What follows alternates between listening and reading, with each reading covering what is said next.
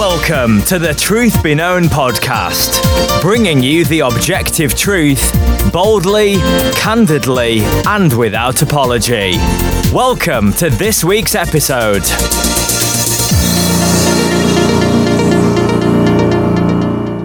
Well, welcome back to another episode of the Truth Be Known podcast. I'm Nathaniel Jolly. And uh, this week, Eki is uh, not with us. He's taking a much needed and very short uh, break this week. But uh, filling in for Eki, we have a very dear friend and special guest, Mr. Justin Peters. Justin, thank you, brother, so much for coming on. It's really good to have you. Nathaniel, it is an honor to be with you, brother. Thank you for the invitation. Well, uh, uh, Justin, we've got a very interesting topic today, um, and I kind of roped you in really sort of the last minute. So thanks for doing that. Um, uh, the last, yeah. I don't know, maybe several episodes, Eki and I have been talking about um, a theology of suffering, and I've brought that term up several times, and I thought it would be good just to kind of explain to people what I mean and to, to go to the scripture and uh, maybe just kind of dive in a little bit and compare what the Bible has to say about suffering um, to what much of Western Christianity believes about suffering. And I'm pretty sure we're going to find a significant difference between those two things. Um, and I think. Yeah, indeed. Jump in there, brother.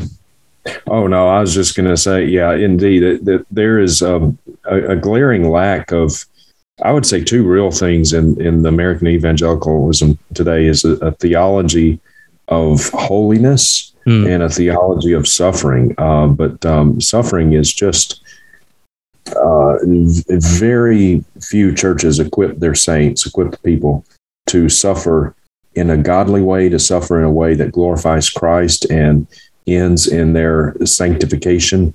Uh, that's almost unheard of in churches today, sadly, because it is a it is a very important part of the Christian's life. Very important part. Yeah, and really, those two things do go hand in hand: holiness and suffering, and and we'll get to that. Uh, I'm pretty sure in the next little bit here. But it, you know why a lot of churches aren't equipped to deal with that is really because you know what's not popular What's not popular is to put on your front sign on the church, uh, join us and suffer with us Sunday morning for Jesus. That is not a popular message. It doesn't draw crowds, you know. That's not a that's not going to draw a crowd. No, no.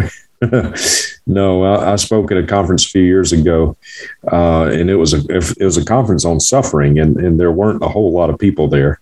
Uh, we kind of jokingly referred to it as SufferCon instead of ShepCon, SufferCon, but um, yeah, it's it's not going to draw a crowd, uh, which that in and of itself is a reflection or shows you how poorly taught hmm. the vast majority of evangelicals are out there. Because um, that is a conference that I would want to attend because I we all suffer, right? It's part of living in a fallen world. It's inevitable.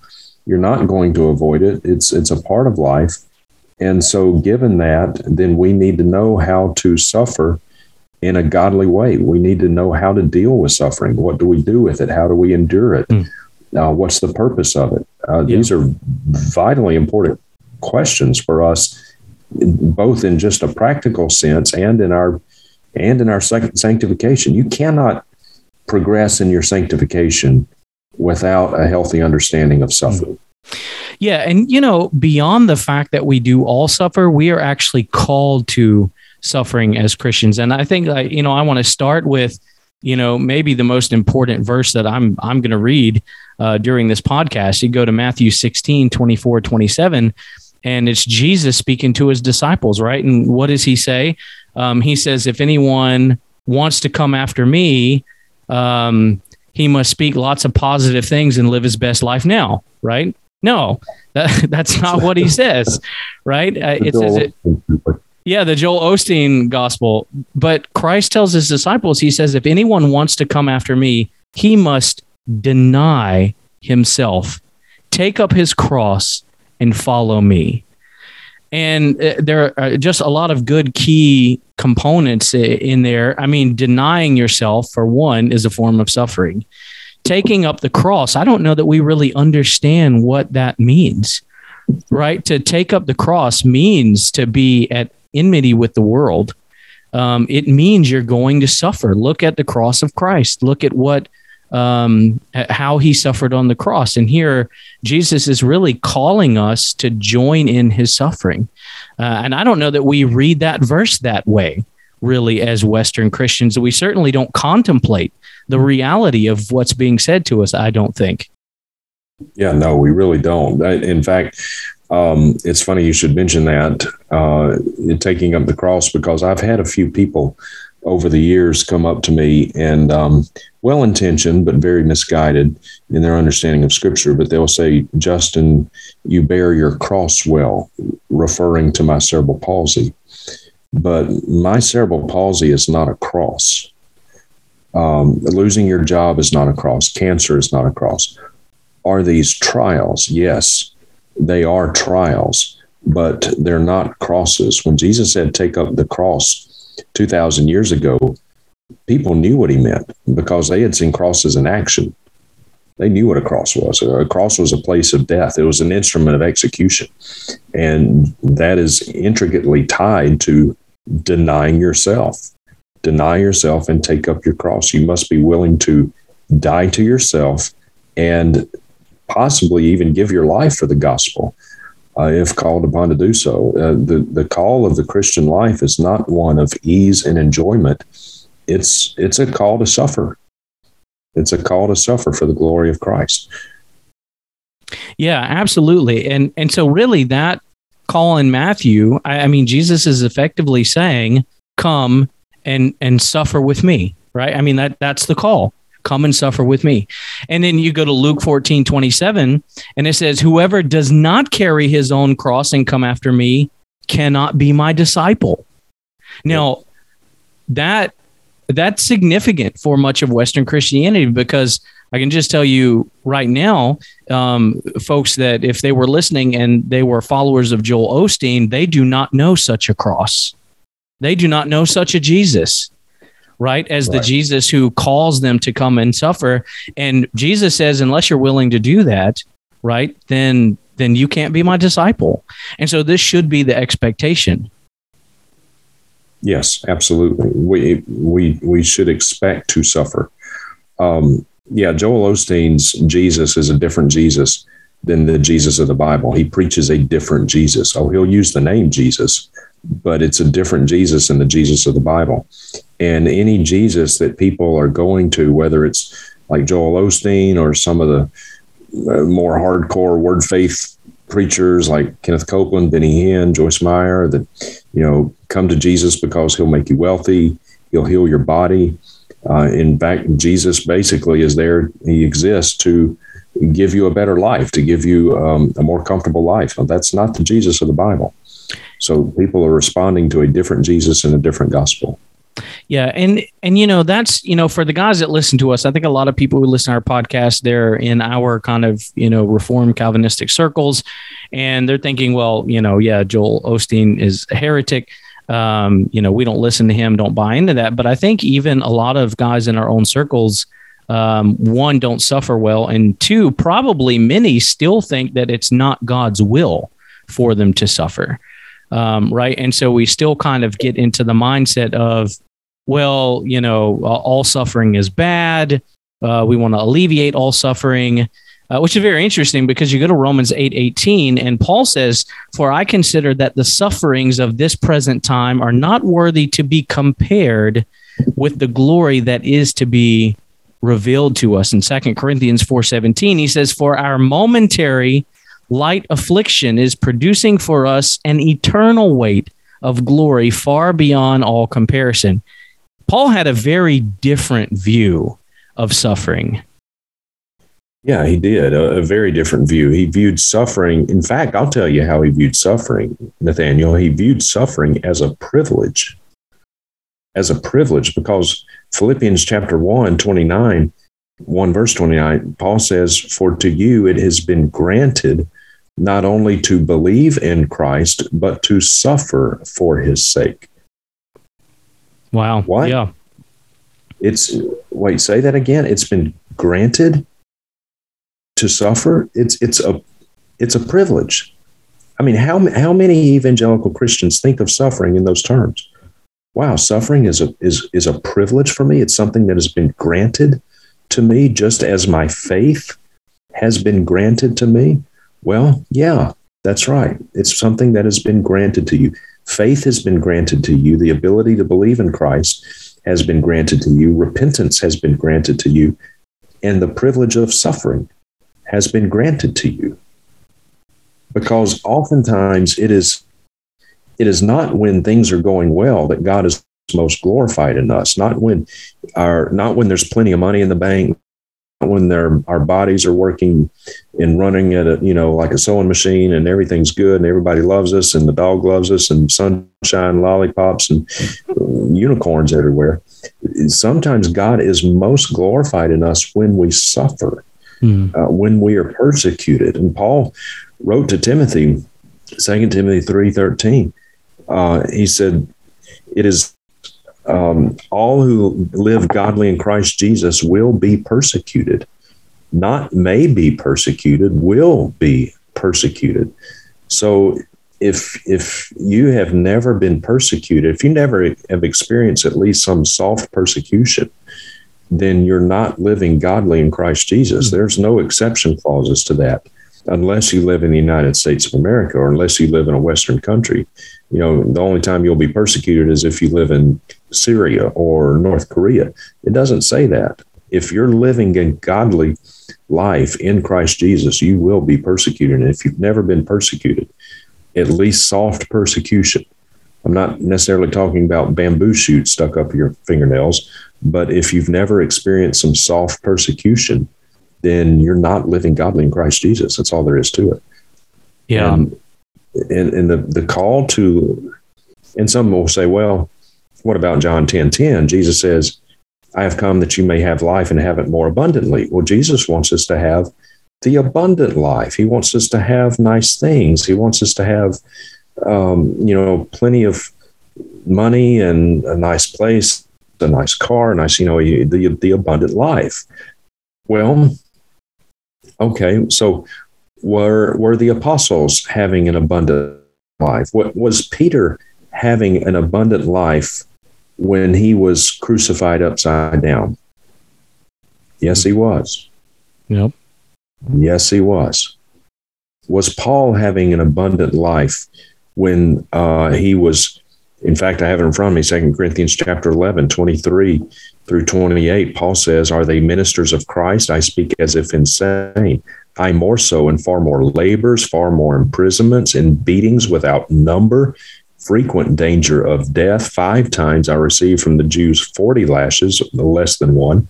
Three times I was beaten with rods. Once I was stoned. Three times I was shipwrecked. A night and a day I've spent in the deep. I've been on frequent journeys and dangers from rivers, dangers from robbers, dangers from my countrymen, dangers from the Gentiles, dangers in the city, dangers in desolate places, dangers on the sea, dangers among false brethren. I've been in labor and hardship, many sleepless night, in starvation, in thirst, often hungry, in cold, and without enough clothing. now, most of us reading that and seeing that description, like, well, that's not an abundant life. Yes, it is an abundant life. Hmm. It is absolutely an abundant life because Paul was glorifying Christ through his suffering hmm. in how he carried himself and how he spoke well of Christ. He never he never blamed God for his suffering. He never turned against God. He never spoke ill of God because of his suffering. No, he glorified Christ in his suffering. And, and sometimes Christ is most honored and most glorified in our lives, not when things are going well, but when we suffer. And yet, through the suffering, through the sickness, through the disease, through the mm. persecution, through the hardship, through the alienation of affection from our family members if it if it comes to that because of our faith in Christ through all of these things we speak well of Christ and we honor him and Christ is glorified through that through our suffering and that is really Nathaniel that should be our highest goals as as Christians uh, not to accumulate things here on earth and have a comfortable life and I'm not against people having things. That's not the point. But our, yeah. our goal as a Christian should be to honor Christ and glorify Christ and speak well of him in whatever situation in which we find ourselves, whether it's in times of plenty or in times of want. Yeah, absolutely. And, you know, I'm reminded of, you know, the disciples in Acts chapter 5, right? They make an incredible statement. They've been brought in, um, you know, uh, and basically uh, they tell them, you know, to leave them alone. If they're not of God, then you know they'll uh, they'll fade away basically, yeah. and and they they whip them right, and then they send them out, and then the disciples. It says in uh, Acts five forty one. It says so they went on their way from the presence of the council, rejoicing that they had been considered worthy to suffer shame for His name, being Christ. I, I mean that that is everything about that statement is so very opposite to Western Christianity. They went away, so they so they're beaten, right? And and that would not yeah. have been a very pleasant thing. I mean, I mean, think it wasn't just like a la- a light slap on the wrist. So they're beaten, and they walk away rejoicing that they were counted worthy to be beaten for the sake of Christ. That's right. That's yeah. right. That that that truth would be absolutely incomprehensible to the vast majority of professing Christians today. The vast majority of them. That would that would not make any sense to them anymore. It would make sense if you threw threw a sledgehammer up in the air and you expected it to float. You know, yeah. they would be more mystified at that text than they would if they saw, uh, you know, a floating sledgehammer in midair. So yeah, yeah. Yeah, and and so I think it, you know if guys are listening, like, okay, well, I mean, it, what, what do we do with this? What we're not saying, and maybe it would be good to say what we're not saying. What we're not saying is that you should go looking for troubles and persecution. They're going to come. Uh, you're That's promised right. if you're pursuing a godly life, and you read that earlier, right from Second Timothy. Um, if you're living a godly life in Christ Jesus, you're going to experience uh, persecution, right? And persecution in the American context looks different than persecution in Saudi Arabia or, you know, Northern Africa, sure. but it's persecution nonetheless. Um, and, yeah. and, so if guys are looking at this and are like, okay, well, I, I haven't really thought that way. Uh, I see it in scripture. What, what do I, what do I do about that? Um, I haven't suffered well. I don't want to suffer. Right. I mean, these are real thoughts. It, it, what do you tell someone um, that says, I, I see that and I want to be faithful and I want to suffer well. Um, well, what do I what do I do with these things? Well, I would I would say one thing. The, the first thing I would say is this is that suffering is not enjoyable. We're not saying, you're not saying, and I'm not saying that when you suffer, you enjoy it. Yeah. Uh, Peter and the apostles didn't enjoy it when they were being beaten. Paul did not enjoy the hardships he went through so in um, in James chapter one, two through four, when James says, "Count it all joy, my brethren, when you encounter various trials." Mm-hmm. Knowing that the testing of your faith produces endurance, and let endurance have its perfect result, so that you'll be perfect and complete, lacking in nothing. When when James says that, um, when he says count it all joy, he's not saying enjoy your trials. Trials are not enjoyable. That's yeah. why they're called trials.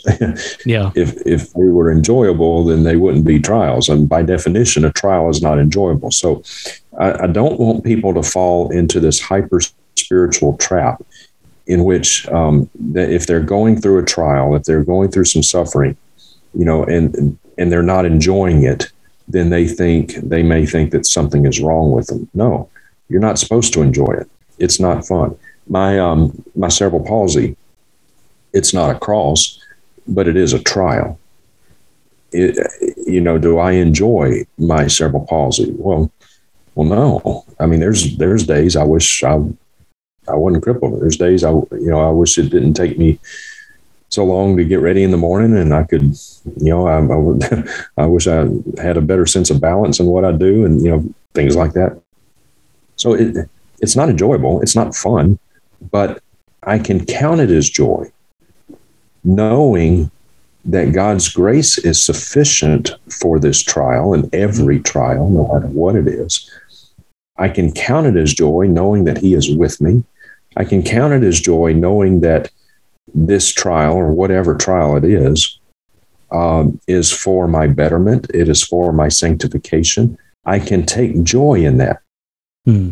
So I can take joy in my cerebral palsy, even though it's not enjoyable, if that makes sense. Yeah. And I mean, I would even argue that if you are enjoying difficulties and trials, that, that that's that's creepy, it's weird, and it you know that's yeah. a whole different I, I, mean really and so I'm, you make a good point but you said something very interesting brother you said that your trials are for your sanctification and and and i think I, I think this is an important part of understanding how to rightly view trials and i'll give you a, a good example a, a good example um, of how people avoid trials in in e- even within the church today is how frequently people run to the the psychiatric field for medications. Um, I, I mean, Americans just American Christians just want to medicate everything away. I don't want to deal with my emotions. I don't want to, in many cases, deal with my sin that I'm experiencing consequences with. Sometimes, um, you know, it's other things, but I just don't want to suffer for any reason in any way. Let me medicate myself. Well, Charles Spurgeon made a really uh, a, he made a really impactful statement. He said this about sickness. He said, "I venture to say that the greatest earthly blessing that God can give to any of us is health, with the exception of sickness." Yeah. Sickness has frequently been of more use to the saints of God than health has. What a statement. Amen. Amen. Yeah, indeed. What a statement. And and uh, Spurgeon also said, I am certain that I never did grow in grace one half so much anywhere as I have upon the bed of pain. Yeah. So yeah. There is an experiential learning of God that that comes about in times of suffering that simply just it, that, that cannot be duplicated in times of want and I mean, excuse me, times of plenty and comfort. Yeah, it can't be. Um, in, in fact, David in Psalm 119, verse, I think it's verse 71, but Psalm 119, 71, David said, It was good for me that I was afflicted, that I might learn your statutes. Mm. Yeah. It was good for me that I was afflicted so that I might learn your statutes. That, you know, put that verse in your prosperity pipe and smoke it. put that verse in your, your best life now and pipe and smoke it.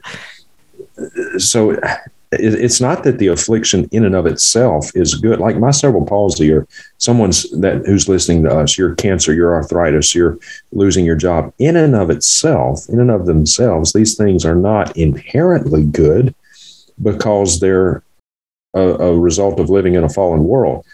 But it is good for us that we experience them because in those things we learn more of Christ. Yeah. And, yeah. and trials force us to lean on the sovereignty of God in ways that we simply would not lean when everything's sunshine and lollipops.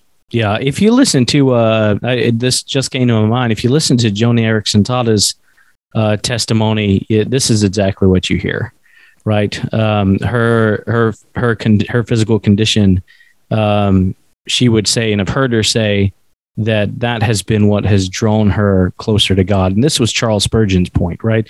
I mean, he he says yeah. sickness is of greater benefit than health because for the believer, the one who truly loves God, seeking after God, desires to to be holy, um, you know, these things that are out of our control, we can't just take a Tylenol. Um, it forces us to look to God and to trust God and to lean on God for strength and for all those things. And that's what God wants for us.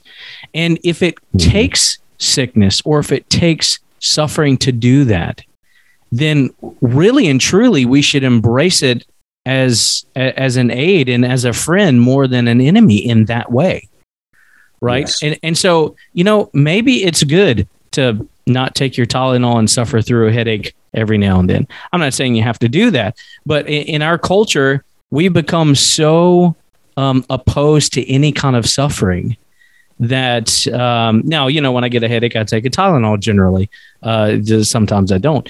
Um, but uh, the the point is not to arrange our lives in such a way where everything is you know ease easy all the time where we miss out everything and the other problem is then is our culture because it's that way uh, and you see this all the time because of your ministry.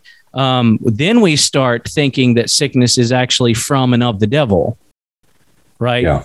um, and, and and if you take that view well number one you'll find yourself fighting against the sovereignty of god right? Number two number two you'll be fighting against the sanctification that you should be experiencing. Um, Yeah. I, I think of the was it was it the blind man right um, who the disciples are trying to figure out why is he blind was it because of his sin was it because of his parents sin and well what what was the reason he was blind was it was because satan made him blind right Uh, no right No. god made him blind for his own glory So Right. that the power of God may be displayed in him. Yeah. Yeah. It was neither this man's it was neither that this man's sin nor his parents, but so that the power of God, the works of God may be manifested in him. Yeah, exactly. And Yeah. uh, Nathaniel, before I forget about to your point, because you, you we touched on it, and I, I think then we started. We chased a little bit of a rabbit, but you were talking about how so many Americans are medicated. You Mm, know, they yeah. go, we're not talking about yeah, high blood pressure medication, but but medication for anxiety, medication for depression. You know, they're they're so medicated. I know this is a, a touchy subject with a lot of people because there's so many so many um, Christians who are on some of these drugs. You know, I'm I'm constrained by Scripture. Uh, I, I I think. Uh, I'm not a doctor, but I think that a lot of these drugs do far, far more harm than good. Um, people get way over medicated. Uh, Second Corinthians chapter one, three through five. This is a text that I, I think people who are, if they if they feel depressed or if they feel anxiety, and their first inclination is to go run to a pill, read 2 Corinthians 1 3 through 5. Paul writes, Blessed be the God and Father of our Lord Jesus Christ, the Father of mercies and God of all comfort. The God of all comfort, who comforts us in all our affliction, so that we will be able to comfort those who are in any affliction with the comfort with which we ourselves are comforted by God. Mm, mm. That's a powerful verse, or a couple of verses. Yeah. That's a powerful text. Paul calls God the Father of mercies and the God of all comfort, not some comfort, not most comfort, all comfort, who comforts us in all our affliction, all of them. Yeah. it's it's what it's what Jesus told Paul in 2 Corinthians 12 when Paul prayed for the removal of his thorn in the flesh, which by the way, uh, I don't believe was a physical ailment. I think his thorn in the flesh was symbolic of false teachers, symbolic of uh, people who opposed him in Corinth and were trying to undermine his apostolic authority and uh, were speaking ill of him and were turning the Corinthians away from Paul. And it troubled Paul greatly, vexed him greatly. Yeah. And and Paul asked Christ three times that this thorn might be removed, and Jesus did not remove it. Instead, he said, "My grace is sufficient for you, for my strength is made perfect in your weakness." Yeah, agree. absolutely. So, Hmm. yeah, God is the God of all comfort. He comforts us as believers in all of our affliction, not some of them, not even most, all of them. That is a powerful, powerful text. Yeah, and you you know what the the Greek word for all there is? Uh, it's all. All. yeah, and eh, you know if you guys are listening, we we Eki and I have done a podcast previously on depression and anxiety, how to deal with those things. Eki's um, you know ACBC certified, um, and I'm actually in the middle of mine at the moment.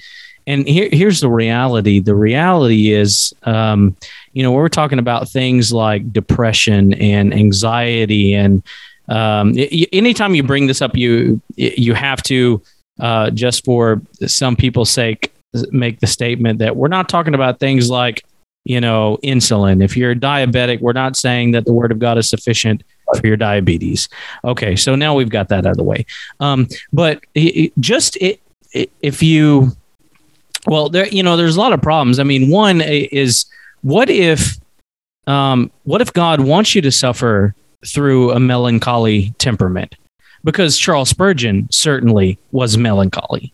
Um, I, it, you know, and if you if you read Charles Spurgeon, and if you don't, you should look how often Spurgeon um, has to rely on Christ because of of his melancholy personality. And yeah. and I mean, he makes statements like this, like we've read already, all the time. And so he did not see it um, as unnecessary suffering. He saw it as something that drove him to the cross day after day after day after day. Um, yeah. So, what if it's God's design that you suffer through that, and that is the thing that constantly keeps your eyes on Christ? Are you content knowing that you're medicating yourself and you're walking, uh, you know, you're missing that opportunity? I mean, another thing is um, it, when we're talking about depression and things like that, I mean, you're effectively saying the Bible is not sufficient. And so I need to go to the godless world who denies the existence of God, doesn't understand the creation and mind of man, and and do what they say. Yeah. Right. I mean, that's that's a huge issue as well. And you know, oftentimes, not always, but oftentimes, um, depression and things like that are results of our own sin. And again, because we don't have a high value for personal holiness, because we don't have a high value for sanctification, we don't like to address our sin. Look at David, right? David, um, you know, has an affair with Bathsheba. Uh, we all know that whole story. He murders her husband to cover it up. And David is in this big depression. Um, his child's died, or, you know, was six, dying. I mean, that just read that whole thing and see the deep depression David ends up in. Um, that's all a result of his own sin, and he's not the only one, right? Um, and outside of that issue, what do people uh, think the psalmist did? Right? If you read through the book of Psalms, you just just read through, pick anyone. It doesn't really matter. Um, but before you get through three, you're going to find uh, today if modern day, you know, psychologists were to read through those, uh, I mean, they'd be writing everybody prescriptions. You know, yeah. I, I, don't know how many medications David would have been given. Um, right. You know, oftentimes depressed, oftentimes, you know, Lord, where are you? My enemies are pressing down on me. Uh, my soul is weary. Just all these things. And in each and every one, the, the ending is the same where does the psalmist find comfort? Where does the psalmist find healing? Where does the psalmist find help in the Lord? Yeah, right? That's right. And that's the Christian's design should be uh, the, the Christian's desire is to f- not first go to the world, should be first to go to God, right? Um, and again, we're not saying we're not doctors. We're not saying don't go to doctors. Um, you know, there are lots of physical conditions that uh, produce symptoms that look like depression and things like that. So by all means, um, you know, if you need to go to a doctor, go to a doctor. But what we are saying is, or at least what I'm saying, and I'm quite happy to say it, is just stop trying to medicate all your troubles away. right? Lean yeah. on God. Um, and and embrace those things that cause us to cry out to God. Those are good things uh, w- when that's what it causes. And absolutely, absolutely. And as you rightly pointed out, Charles Spurgeon, a man whom we all revere and appreciate and have learned from, um, he was he was melancholy. He was depressed, even to use that word, and um, he found his comfort in Christ. In fact, let me read this other text, um, Nathaniel. Second Corinthians, Second Corinthians chapter four, eight through ten. Paul says, we were afflicted in every way, but not crushed, Mm. perplexed, but not despairing, persecuted, but not forsaken, struck down, but not destroyed, always carrying about in the body the dying of Jesus, so that the life of Jesus also may be manifested in our bodies. So when you read this, Paul, the, the trials that Paul went through were so severe. He says that we were afflicted in every way, but not crushed, perplexed. He was confused, but he didn't despair. He was persecuted. But in his persecution, he says, but not forsaken. He knew he wasn't forsaken. Struck down, but not destroyed. So these, these trials were so acute, so heavy on him, that it's like he got right up to the brink of breaking, Hmm. right up to the brink, but he didn't. God's grace was sufficient. They were severe trials, and I dare say more severe than anything than you have experienced and I have experienced and that any of our listeners have experienced. When you think about what Paul went through, it wasn't only the physical trials, but he also he said, I, I, I, on top of all these things, I have concern for the daily concern for the churches. Yeah. He was he had spiritual concern. In fact, in Second Corinthians chapter seven, Paul says this. For even beginning of verse five, for even when we came into Macedonia, our flesh had no rest, but we were afflicted on every side, conflicts without, fears within. Hmm. But God, those two powerful words, but God who comforts the depressed, comforted us by the coming of Titus. But God who comforts the depressed. Paul even referred to himself as depressed. Yeah. Wow.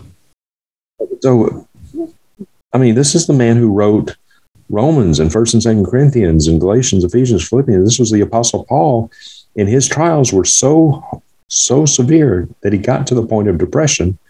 But he said, God comforts us in all of that. Yeah. He's the Yeah. God of all comfort. So, whatever whatever we have experienced, whatever any of our listeners right now have experienced, and we don't doubt that they are severe. We don't doubt that they're real trials. But what I would say is they're not more severe than what Paul went through. And Paul, for Paul, God's grace was sufficient. Yeah. God comforts comforted him even when he was depressed. He's the God of all comfort. He's he's he's sufficient. He's everything that we need. I mean, that's pretty powerful. You think about Paul. So, there are 27 books in the New Testament. Paul wrote 13 of them, 14 if you give him Hebrews. So, almost half of the New Testament is written by Paul. And he, on more than one occasion, talks about these things, his sufferings.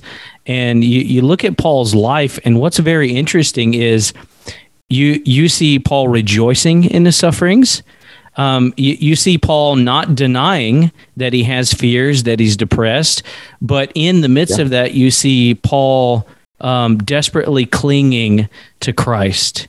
And I, I mean, what an example! I mean, here's a guy who he knows he's going to suffer for the sake of Christ, right? He says if he was still trying to please men, then he wouldn't be a slave of Christ. So he knows that's part of the deal. Um, and uh, so, so he knows that he's suffering. He acknowledges that, and then he says, "This is the very thing that uh, I rejoice in, that I lean on Christ for."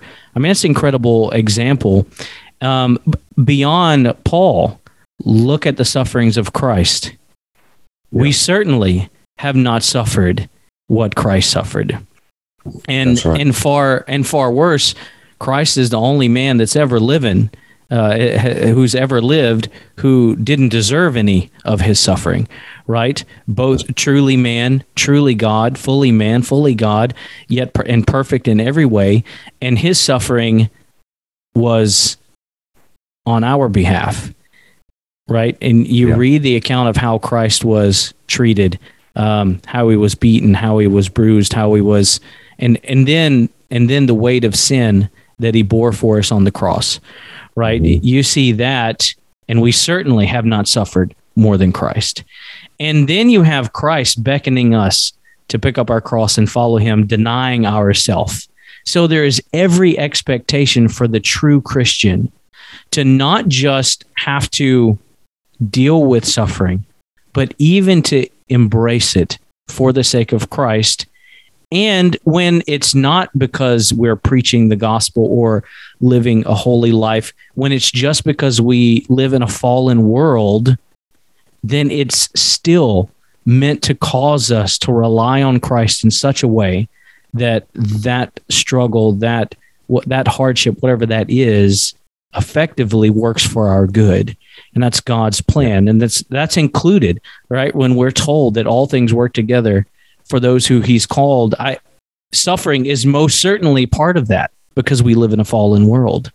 And so I think we can do two things, right? We can look at suffering um, as you know that's kind of just the devil doing that which is a faulty understanding of the fact that you know god is in control of these things look at job for instance right? Uh, god managed that whole thing. That wasn't satan doing what what he wanted to do. Um, that was all under the administration of god. And and and our life is too right? And so when we embrace those things and it causes us to drop to our knees and trust god ultimately we should be able to say with Paul, right in Second Corinthians, which you read, for, for momentarily this this light affliction is producing an eternal weight, the glory far beyond comparison. Um, I, you know, I've heard you say uh, uh, several times recently, in fact, um, something something to the effect. Uh, uh, something to the effect of if you have to live with cerebral palsy your whole life, that's fine. You have all of eternity to live without it, right? Yeah. That right it, you know, and I so appreciate that perspective because that is really a, a, a biblical perspective on their suffering here. Um, you know, l- look at Job. Read the book of Job. I mean, he suffered, right? And and and why he suffered aside, um, Job lost. Uh, I mean, he was the wealthiest man in the land. He lost his wealth. He lost his family, right? Even even harder than his wealth. He lost his family and he loses all that in such a way where it just compounds, right? One one herdsman comes and tell him tells him that he lost all of this. Another comes and servant and says that you've lost all this, and it's just like you know one right after the other, right after the other. And yeah. and what's res- Job's response? Job's response is not to curse God, right? Mm-hmm. Yeah, yeah, right and and and he cries out to God, and of course he goes through what he goes through, and yeah, there's going to be weeping and hardship in the midst of uh, some suffering, and all that's fine.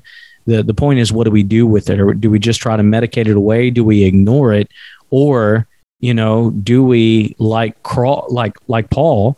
Um, you know, consider those things to be things that should draw us nearer to Christ. Yeah. That's right. That's right. They do. They do draw us nearer to Christ, and uh, the, the the the more we realize our own frailty and how weak we are, the more readily and the more eagerly we will lean upon Christ. Um, it, it is. It's been said that spiritual growth is a growth downward.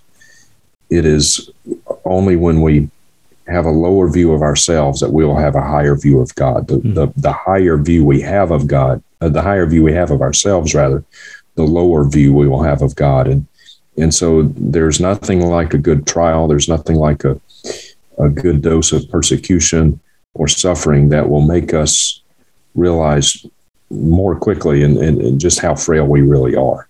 And so that is part of our sanctification. It is, it is part of, of keeping us humble of making us not depend on ourselves, but to look to Christ. It's part of our sanctification. You cannot be sanctified apart from suffering. You cannot be sanctified apart from suffering. If, mm-hmm. if you don't suffer and you don't recognize suffering for what it is, then you're not going to grow in your sanctification. You're just not. Yeah. Yeah. Um, but the, the, the, you know, I don't want people to listen to this and, and think it's a like a, a downer of a show. You know, we're talking about suffering and how we should suffer and must suffer and will suffer. And but the glory of it, the beauty in this is that is that we learn more of Christ. We do grow in holiness through our suffering. And and as Christians, we have every confidence that no matter how severe our suffering is, we don't go through the suffering alone. Yeah. We're never alone. Even if everyone abandons us, even if even if our family, our friends abandon us, Christ will not.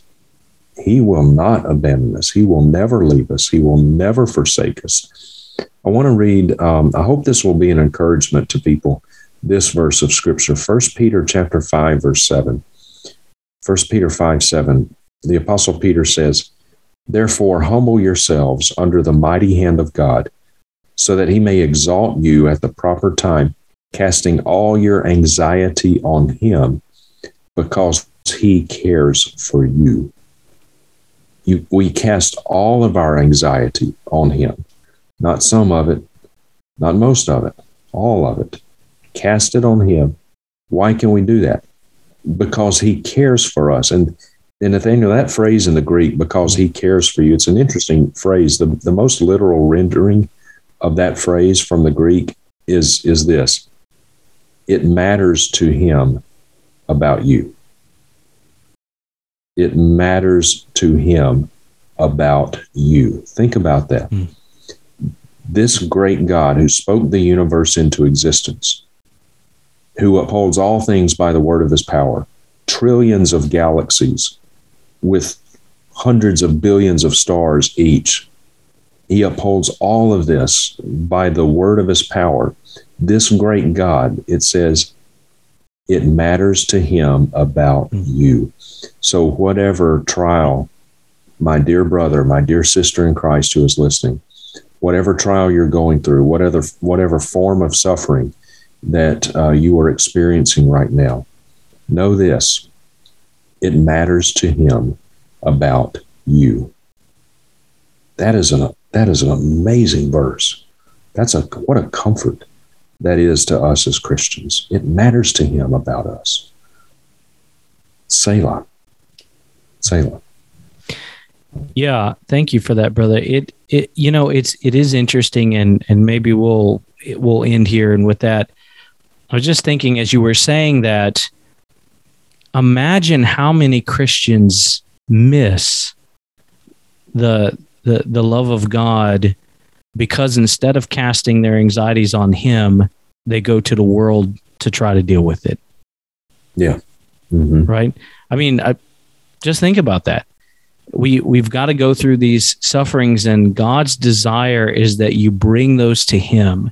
And in that your faith is built, God responds to that we're sanctified in that and our you know and our relationship with god is deepened and because we have a poor theology of suffering so many christians actually lo- miss out on the very thing they would want because rather than casting their cares and their anxieties on god they skip that and they try to go to the world to do that and the world can never comfort like god can comfort the world yeah. can can't forgive uh, the way God forgives. The the world can't um, love like God loves.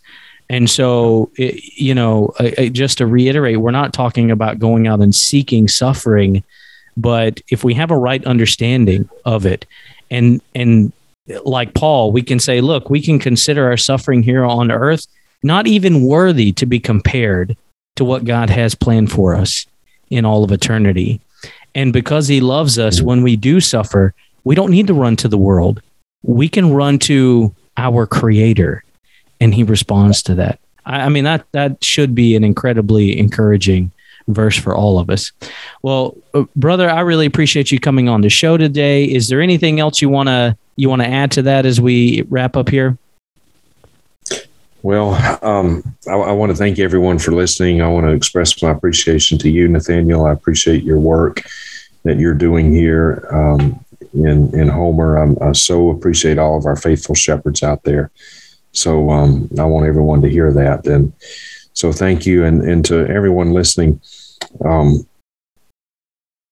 yeah, just lean hard on Christ.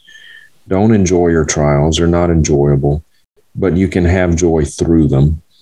And you have the Word of God. You are indwelt by the Holy Spirit. You're thoroughly equipped unto every good work. You have the fellowship of the saints. You have your brothers and sisters in Christ.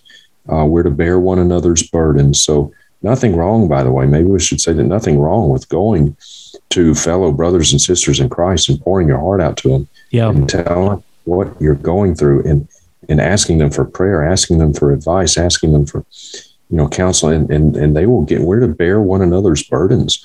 So we have everything we need the Word of God indwelt by the Holy Spirit, the fellowship of the saints. So we're, we're well equipped to, to handle these trials when they come. Amen. Well, thank you guys for joining us today. We really appreciate you. Hope that this has been helpful to you. And until next time, let the truth be known.